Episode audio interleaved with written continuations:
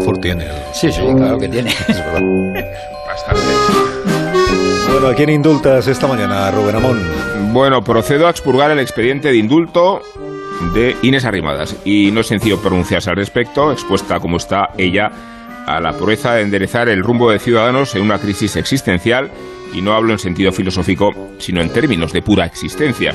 La culpa no es toda suya, conviene identificarla antes en la negligencia de Albert Rivera, porque Rivera hizo de Ciudadanos un milagro político personalista y paternalista, pero también lo destruyó en primera persona, de tal manera que la herencia ha dejado exhausta la salud de la criatura. Y Arremada se expone a sí misma como una mártir del pasado y como una víctima arbitraria de la abstención, más o menos como le ocurre a Casado, con el desplante de las urnas y con el fantasma de Rajoy, aunque es verdad que la lideresa de CS ni siquiera lleva un año en el cargo lo asumió en marzo del año pasado y no tiene pensado renunciar a él, quizá, quizá, porque la dimisión haría más daño al partido de cuanto pueda hacerle quedarse. El problema es que Arrimadas tampoco ha adoptado otras decisiones traumáticas ni ha emprendido sacrificios entre sus más allegados lugartenientes. Los conocen muy poco la opinión pública, espejo y cuadrado. Se llaman como dos superagentes, espejo y cuadrado, pero representan el núcleo duro de un partido agonizante. Rivera querido Ciudadanos y Arrimadas es su mejor expresión demoscópica, urbanita, universitaria, liberal, europeísta,